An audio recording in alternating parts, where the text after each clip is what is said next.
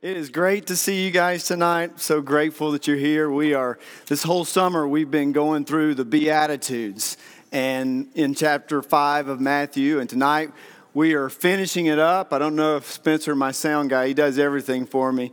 We're going to start the class. I'm, I'm titling this lesson, When We Move, God Moves. When we move, God moves. And I want to start the class, a little, you probably won't get this in every Bible fellowship class, with a little trivia, seventies and eighties trivia, a little name that tune.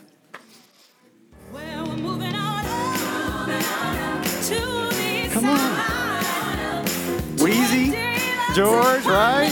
In sky. We're moving on up, to You gotta love the Jeffersons, right? You know, this song actually was Janet Dubois, and the backup to this, okay, was the gospel choir.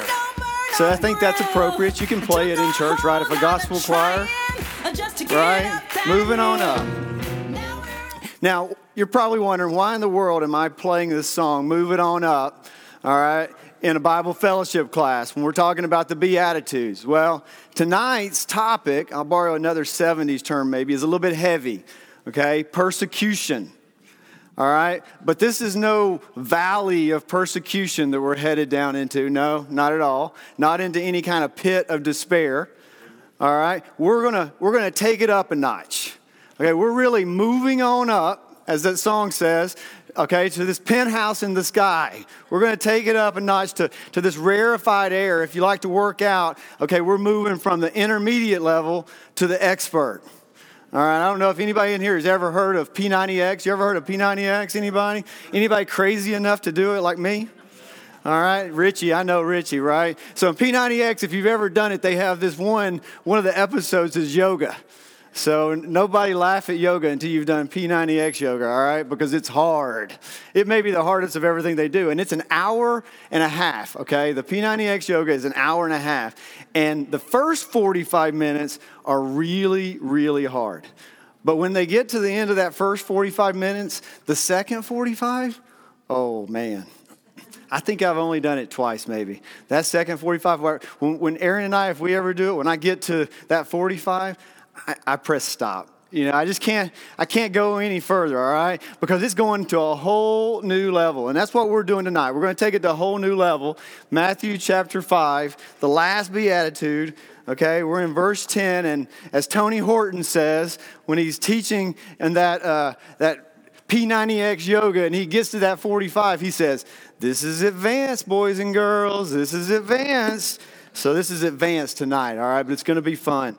Let's take a look. I've got a handout, too, on the table that'll kind of help you maybe follow along a little bit. It looks a little like this, okay? It's got some blanks and things on it.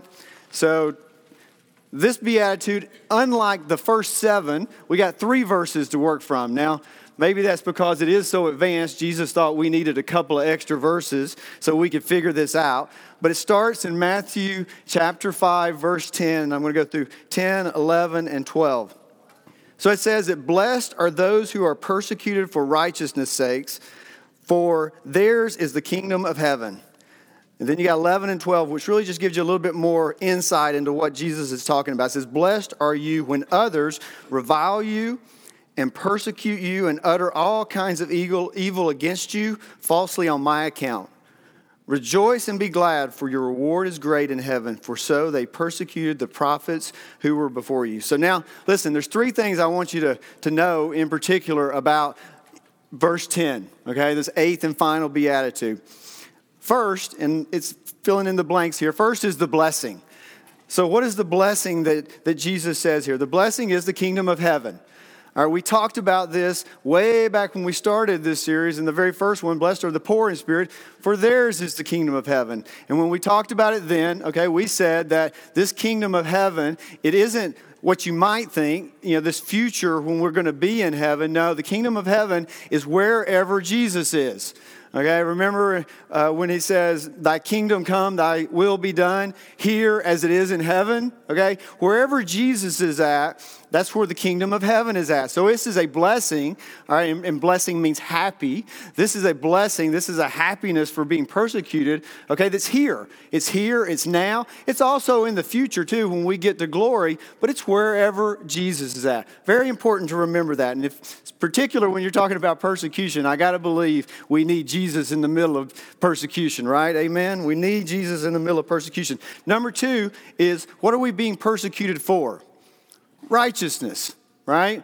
And what is righteousness? We talked about this a few weeks ago when we were talking about blessed are those who hunger and thirst for righteousness. All right, righteousness is basically being like Jesus, right? We have two kinds of righteousness. We've talked about that positional righteousness. You get that just by being a Christian. Right, and then we have what I call relational righteousness. We get that through the process of sanctification. Okay, Jerry's talking a lot tonight about becoming holy. All right, that's what the process of sanctification is all about. All right, so this is about being like Jesus. You're being persecuted because you're like Jesus. All right, this isn't being persecuted just because you're a Christian. All right, a lot of Christians may get persecuted just because they're not very nice. All right, maybe because they're not really following the first seven Beatitudes. All right, maybe a lot of Christians get persecuted because they're they're fighting for their own cause and not for the cause of Christ. All right, so it's important to remember what we're talking about. We're talking about being persecuted because of righteousness' sake. It's because we're acting like Jesus. We're identifying with Christ. That's important to remember. Third, persecution. All right, it says, blessed are those who are persecuted, but it really doesn't give us a definition of this, does it?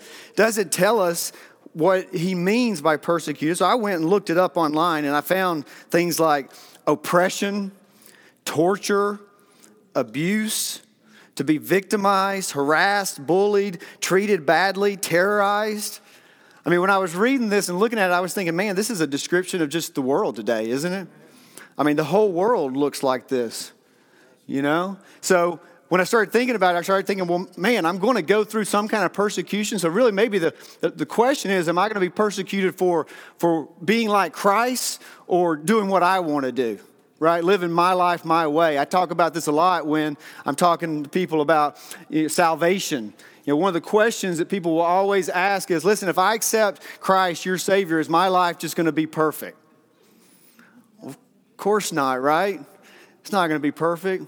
Overnight, all your problems aren't going to go away. But I tell you what, I'd much rather go through them with Christ than alone, right? Note the other thing that it doesn't do. It doesn't tell us who's doing the persecution.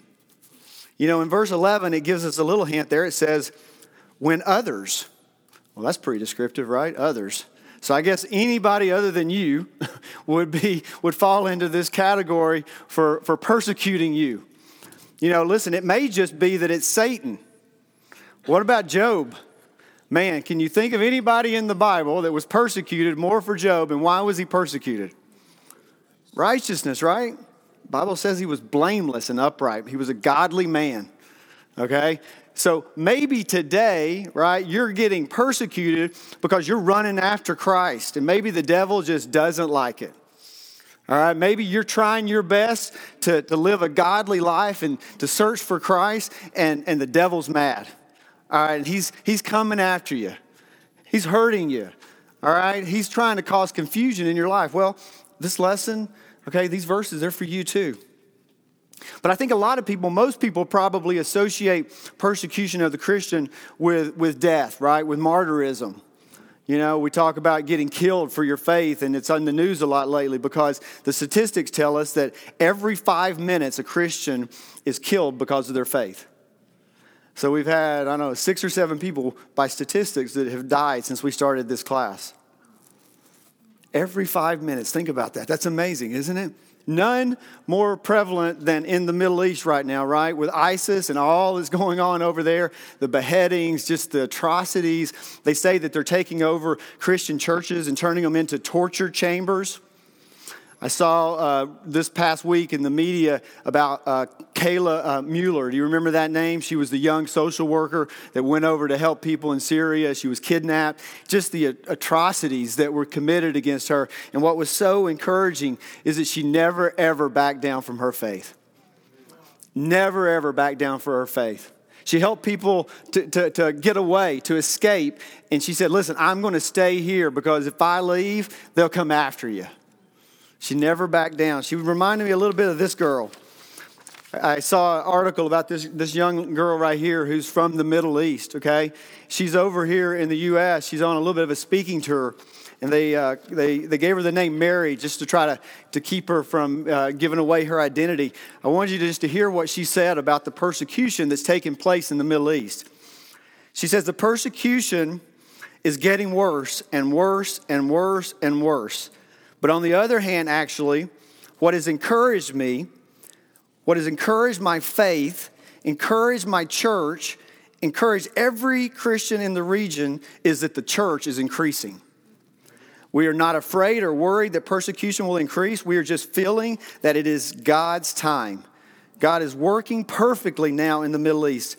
Even with all the crazy stuff happening, God is really working now. So I want to encourage you that, of course, you need to pray for your brothers and sisters in the Middle East who are suffering for being Christians and for their faith. But I'm asking you to pray a different prayer. Don't pray for the persecution to stop, but pray for their boldness, their courage, their faith, and that they can all be witnesses for God's work and for God. How amazing is that? You know why she says this? Because she knows that when we move, God moves, right? When we move, God moves. When we move, God moves. All right? When we move, God moves. And I could give you all kinds of examples of this. I could talk about Iran, where in nineteen eighty-one, there were less than five hundred Christians. Not five hundred thousand, five hundred Christians. Today, they say there's almost seven million. Iran Live is broadcast twenty-four hours a day, okay, the, the gospel message into Iran. Or what about China? nineteen forty-nine had less than five hundred thousand Christians. Today, more than sixty million. If they continue to grow at the same pace, by the year two thousand thirty, China will be the, uh, the largest Christian nation in the world. How about that? And both of these places, God's word is spreading in the face of enormous persecution, right? Enormous persecution. We talk about it often in the, in this country that we want a movement of God, right? We hear it all the time. We want a movement of God. God, do something. Do something in our in our homes. Do something in our in our, our churches. Do something in our country. You know, I love I love what Stephen Furtick says. Stephen Furtick, I love to listen to Stephen. He he preaches at Elevation Church in North Carolina. And he says, listen, we are not waiting on a move of God. We are a move of God. And I believe that. I really do believe that. But sometimes I wonder, are we really ready for what it might entail? Are we? Are we willing to do what this young woman prays for over there? Are we willing really to endure what's coming? I mean, because I know in my life personally, I spend most of my time praying to God that he would just keep me from persecution, that he would keep me safe. He'd keep me out of harm's way, right? I spend all my time begging him to take care of me. Don't put me in a position where I might have to, to die for my faith. So are we ready?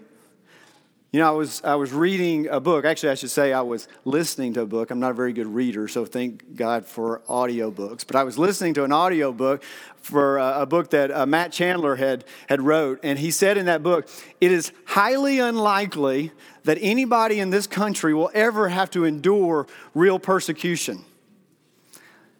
He wrote that book in two thousand thirteen. My, how times have changed in just a short period of time, isn't it? More and more today, we're, you know, we're subject to persecution because we love and serve Jesus Christ. You know, we were watching a, a movie the other night, okay, and it was this the God's Not Dead two. I don't know how many people have seen God's Not Dead two. It's a great movie. Um, it's fiction, right? That's where it's made up, right? It's wrong. I'm not good at it. This, this book, I'm telling you. So, based on true story, yep. And uh, it's about a woman that is standing up because she wants to have the right to, to talk about Jesus in school, in a public school. She's not witnessing to people. She's just giving a factual account of Christ. And and what really caught my attention is, is, is the movie's great, but at the very end of it, when they're rolling the credits, they're, they're, they list twenty cases. in the U S, twenty cases where people were being attacked in the courtroom because of their faith for, for things like passing out invitations for a Christmas party or to a summer camp or having a scripture uh, on their desk or on their locker. So it's real, you know, it's real and it's coming. And at the beginning of that movie, they had a, a trailer for, for a movie that's coming out in a few weeks called I Am Not Ashamed. I don't know if you've heard about this, but it's the story of Rachel Scott. And, you know, probably if this would have happened today, everybody would know Rachel Scott's name. But Rachel Scott was one of the high school students that was killed in the Columbine shootings back in nineteen ninety-nine. Can you believe that was nineteen ninety-nine? And and Rachel, okay, she was a strong believer. She didn't hide her faith. All right, and they're making this movie about her and, and her life. And they found her diary. And, and I just wanted to read to you some of the things that were in her diary. So less than a year before the, the shootings at the school, listen to what she wrote. She said, "This is my last year. Lord, I have gotten what I can. Thank you." And then on the day of the killing, on the day of the killing, it says this in her diary. "I lost all my friends at school. Now that I've begun to walk my talk, they make fun of me. I don't even know what I've done. I don't really have to say anything, and they turn from me. I have no personal friends at school, but you know what? I'm not going to apologize for speaking the name of Jesus. I'm not going to justify my faith to them. I'm not going to hide the light that God has put into me. If I have to sacrifice everything, I will. I will take it. If my friends have to become my enemies for me to be with my best friend Jesus, then that's fine with me. I always knew being a Christian is having enemies, but I never thought that my friends were going to be those enemies. If I have to give up everything, I will. I just want God to use me to reach the unreached. I know God is going to use me to reach the young people. I don't know how, and I don't know when." Three weeks before the shooting, she had witnessed to the two shooters, talking to them about Jesus. In fact, after the shooting, they found in in in the in some the possessions of the shooters a videotape where they had made a videotape, a homemade movie mocking her because of her her love for Jesus. All right, and on the day of the shooting, she was sitting outside, okay, and she was having lunch Uh, with a friend, and she was the first person that they encountered. So when they walked up to the school that day, she was the first person they shot.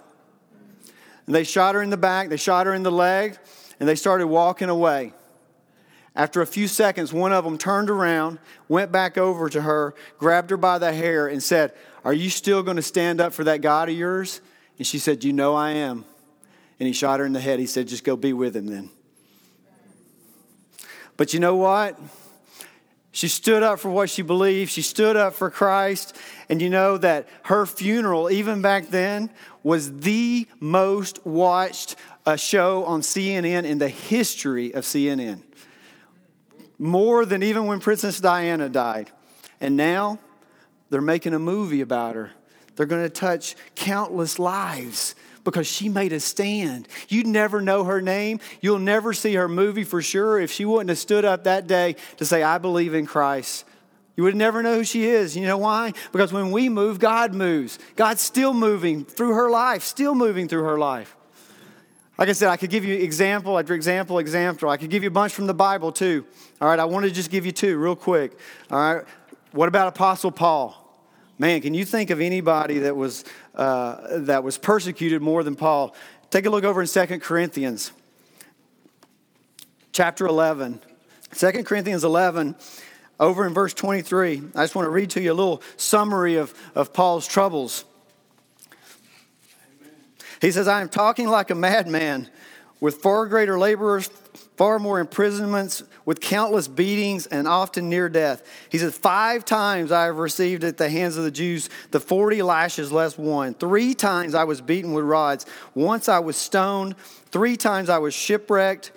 A night and a day I was adrift at sea, on frequent journeys, in danger from rivers, dangers from robbers, danger from my own people, danger from the Gentiles, danger in the city, danger in the wilderness, danger at sea, danger from false brothers, in toil and hardship, through many a sleepless night, in hunger and thirst, often without food, in cold and exposure. I mean, come on, not but for the power of the gospel can somebody go from the persecutor to the persecuted. I guarantee you, some wreck of a guy like me wouldn't be up here teaching if it wasn't for that. And You guys are probably feeling a little persecuted right now because of that. But Paul, listen, what did Paul, though, know? That when he moved, God moved. Look at his life. I mean, can you imagine all the things that he's done? Just think about it. Probably the greatest church planter in the history of the world. Went on three missionary journeys that countless people came to Christ. Wrote more of the New Testament than anybody else. Wrote four books from in the New Testament from prison. From prison because of his faith. And when he was in prison writing the book of Philippians to the church of Philippi, what did he say? He's, if you look over there and you studied it in Philippians one, he says that my persecution has served to advance the gospel throughout the entire imperial guard. Changed the entire police force. He changed the Roman army, the Roman guard, because of his persecution, his willingness to make a stand for Christ. What about Shadrach, Meshach, and Abednego? We all know this story, right? Over in Daniel three. If you turn over there, I'll, I'll read you a few verses in a minute. But Daniel chapter three, is it talks about this story, right, of, of these three young men that were friends with Daniel. And they were they were there in Babylon in the captivity, remember? And King Nebuchadnezzar was, was the king. And, and the king created this large, almost hundred foot high gold statue, and he said everybody's got to bow down and worship it. And they said, nope, not us, we're not going to do it, right? We're not going to give in to this. So what did he say? Fire up the furnace, make it as hot as you can, right? Make it as hot as you can and throw them in. And it was so hot, it says that whenever the guards went there to throw them in, that that some of the guards died. All right, so if you look over there, look over there for a second in verse twenty-three, Daniel three, verse twenty-three. It says, and these three men, Shadrach, Meshach, and Abednego, fell bound into the burning fiery furnace. Then King Nebuchadnezzar was astonished and rose up in haste. He declared to his counselors, did we not cast three men bound into the fire? They answered and said to him, King, true, O king. He answered and said, but I see four men unbound walking in the midst of the fire, and they are not hurt. And the appearance of the fourth is like a son of the gods. The King James Version says, the Son of God. So don't miss that for a second, okay? Don't miss this, okay? In the middle of that fire, in the middle of that persecution, who's there with them? Jesus, right? Never forget that. Whatever you're going through, in the middle of the fire, in the middle of the persecution, never, ever forget God is with you. What did Paul say in Romans eight? He said, nothing, nothing can separate us from the love of God, right? It says, it says, what about tribulation? What about nakedness? What about hunger? What about sword? What about danger? What about persecution? He said, no, no, no. In all of those things, in all of those things, we are more than conquerors because nothing can separate us from the love of God. Let's keep going and see what else. It says there in verse twenty-six, then Nebuchadnezzar came near to the door of the burning fiery furnace. He declared, Shadrach, Meshach, Abednego, servants of the Most High God, come out and come here. Then Shadrach, Meshach, and Abednego came out from the fire, and the and the straps and the prefects and the governors and the king's counselors gathered together and saw that the fire had not had any power over the bodies of those men. The hair of their heads were not singed, their cloaks were not harmed, and no smell of fire had come upon them. Nebuchadnezzar answered and said, blessed be the God of Shadrach, Meshach, and Abednego, who had sent his angel and delivered his servants who trusted in him and set aside the king's command and yielded up their bodies rather than serve and worship any god except their God. Therefore, I make a decree, any people, nation, or language that speaks anything against the God of Shadrach, Meshach, and Abednego shall be torn limb from limb and their houses laid in ruins, for there is no other God who is able to rescue in this way. So what happens when they moved? Change the king's heart. Change the country. Change the law. We got a country today that needs changing. Needs a lot of changing, doesn't it? Amen. Needs a lot of changing. Look what happens. When we move, God moves. But listen, so I, I, I could give you, I, I probably give ten more stories. This this lesson was three times as long when I first started it two weeks ago. All right? I've been cutting it down, cutting it down, cutting it down. All right? I could keep going, I could keep going, I could keep going. But what's the most important thing for us? Here's what I think is the most important thing for us, okay, is that we're ready. Okay? Like Stephen Furtick said, we are a move of God. We need to be ready, don't we? To be a move of God. All right? We need to understand what it takes. What do we have to do? How do we have to be prepared, okay, to move from the pleasant that we pray for to the persecution that may be required? How do we do it? How do we do it? I'm going to give you two ways, two things to think about. And remember, This is advanced. This is not easy. All right, number one, we always have to remember it is not about you. I'm going to tell you, that's hard to hear, isn't it? Nobody likes to hear it is not about you. Nobody wants to hear it. We live in a self-centered world where all we think about mainly is ourselves. But it's not about you. It's not about you. There's some great verses out there that we quote all the time. Like Galatians two twenty says, so I've been crucified with Christ. It is no longer I who live, but Christ who lives through me. Right? What about First Corinthians six nineteen? All right? You've been bought with a price. Okay? You're no longer your own. We quote those verses all the time, right? We talk about them. But what do they mean, really? Not about you. It's not about you, right? It's about glorifying God, bringing people to God.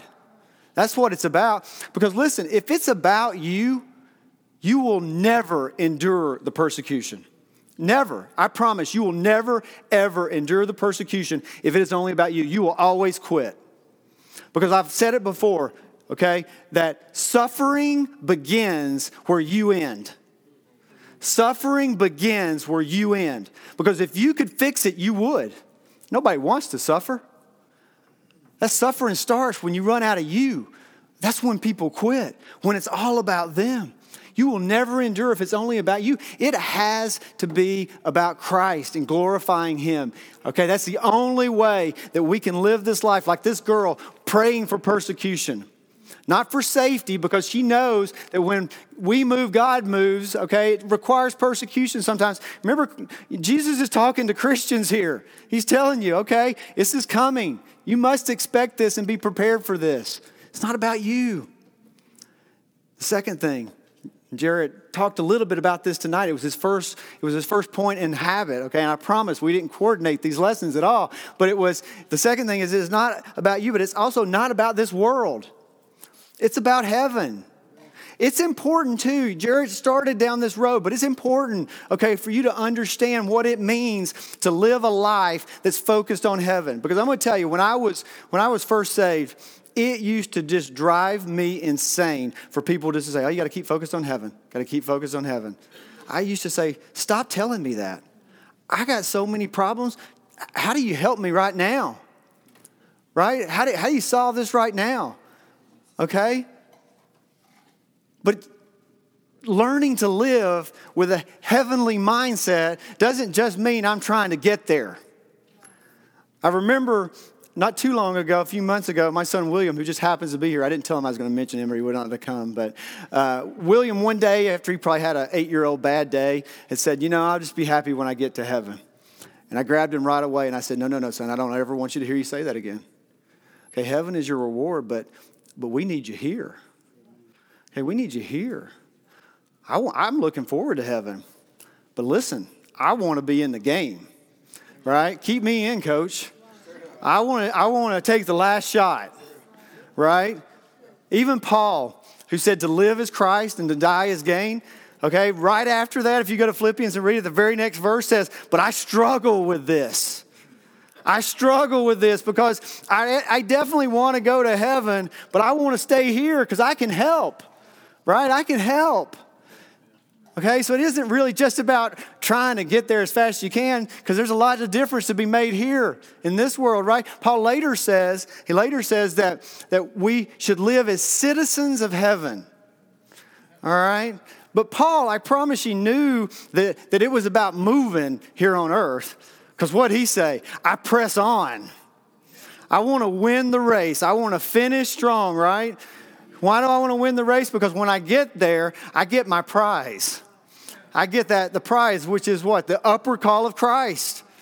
Okay? But I'm struggling because I want to be here now. So the key really is to live with this heaven heaven mindset. You've heard of a, of a New York state of mind. Well, this is a heaven state of mind. It's living above your circumstances, okay? It's moving on up into that rarefied air, okay? And getting up there where Jesus lives. Because just because we're here, this place, you know, I read an article recently. Somebody said, they were talking about persecution and then they quoted a, a pastor and, and some of the congregants. And they said that, that, you know, we just don't feel at home anymore in our own country. I'm like, well, hallelujah, because this isn't your home. The Bible says this isn't your home, right? What Jared said tonight is a great verse. You just set your mind on things above, not on things of this earth. Okay, you got to live above your circumstances. You know, we just had the Olympics, right? The Olympics, all those runners, they're running as hard as they can. They're training and training and training, trying to get to that finish line, right? So what we got to do in life, we've got to run as hard as we can, doing as much as we can, but keeping that finish line in mind, right? Because we got great rewards when we get there. That's why when they get their gold medal, you see them all, they kiss it, right? They're always kissing it up there and taking pictures on it. Well, listen, our, our our prize is way better. Our prize is way better when we get to the end. Amen? It's way better. He talks about here in, in this blessing. He's talking about the rewards you're going to get. Because it's going to be special. You know, it's one of the things also that I don't think people think enough about is how good heaven's going to be. We just do a horrible job as a church telling people about heaven. It's like we're afraid to tell them how good it is. Randy Alcorn wrote a great book. I, I recommend you get it. It's called Heaven. All right. And he talks about, he's like, oh, you know, people come up to me all the time and they say, well, am I going to know my family, you know, when I get to heaven? He's like, well, do you think you're going to be dumber in heaven? It's like, of course you're going to know your family. This is God's not got this set up for you to be sad. He's got it set up for you to be happy, right? So listen, I you know, we're talking about these Beatitudes, and you know, I started thinking, what what would it be? What is heaven? What's a good picture of heaven? You know, so I started thinking about, you know, Jesus, he's up on this mountain. It must have been beautiful, right? I've never been to the Holy Land. I'm sure some people in here have, but it's overlooking the Sea of Galilee, you know, and it's this uh, this beautiful area, and Jesus is just sitting there amongst you, teaching you, right? Must be a little like heaven. So we have this video that uh, I want to show. This I thought would be a good end to the Beatitudes. And uh, Hillsong, they recorded a song called Just Say the Word. And they recorded it up on the mountain where the Beatitudes, where Jesus would have spoke the Beatitudes. So I wanted you guys to see this, this video. Say the word and there is light. Say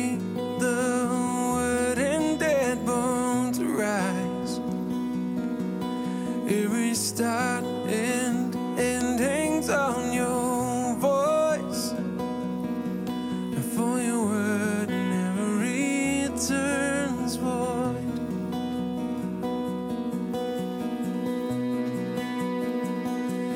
Written in a billion skies, speaking to this heart of mine. All that I am with all creation.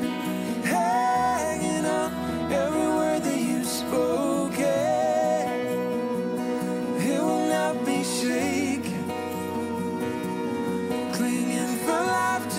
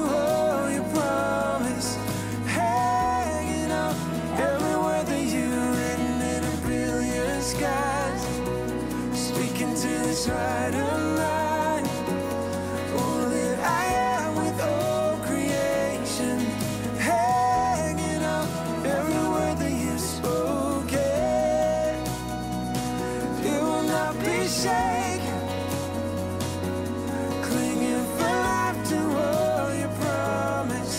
Hey.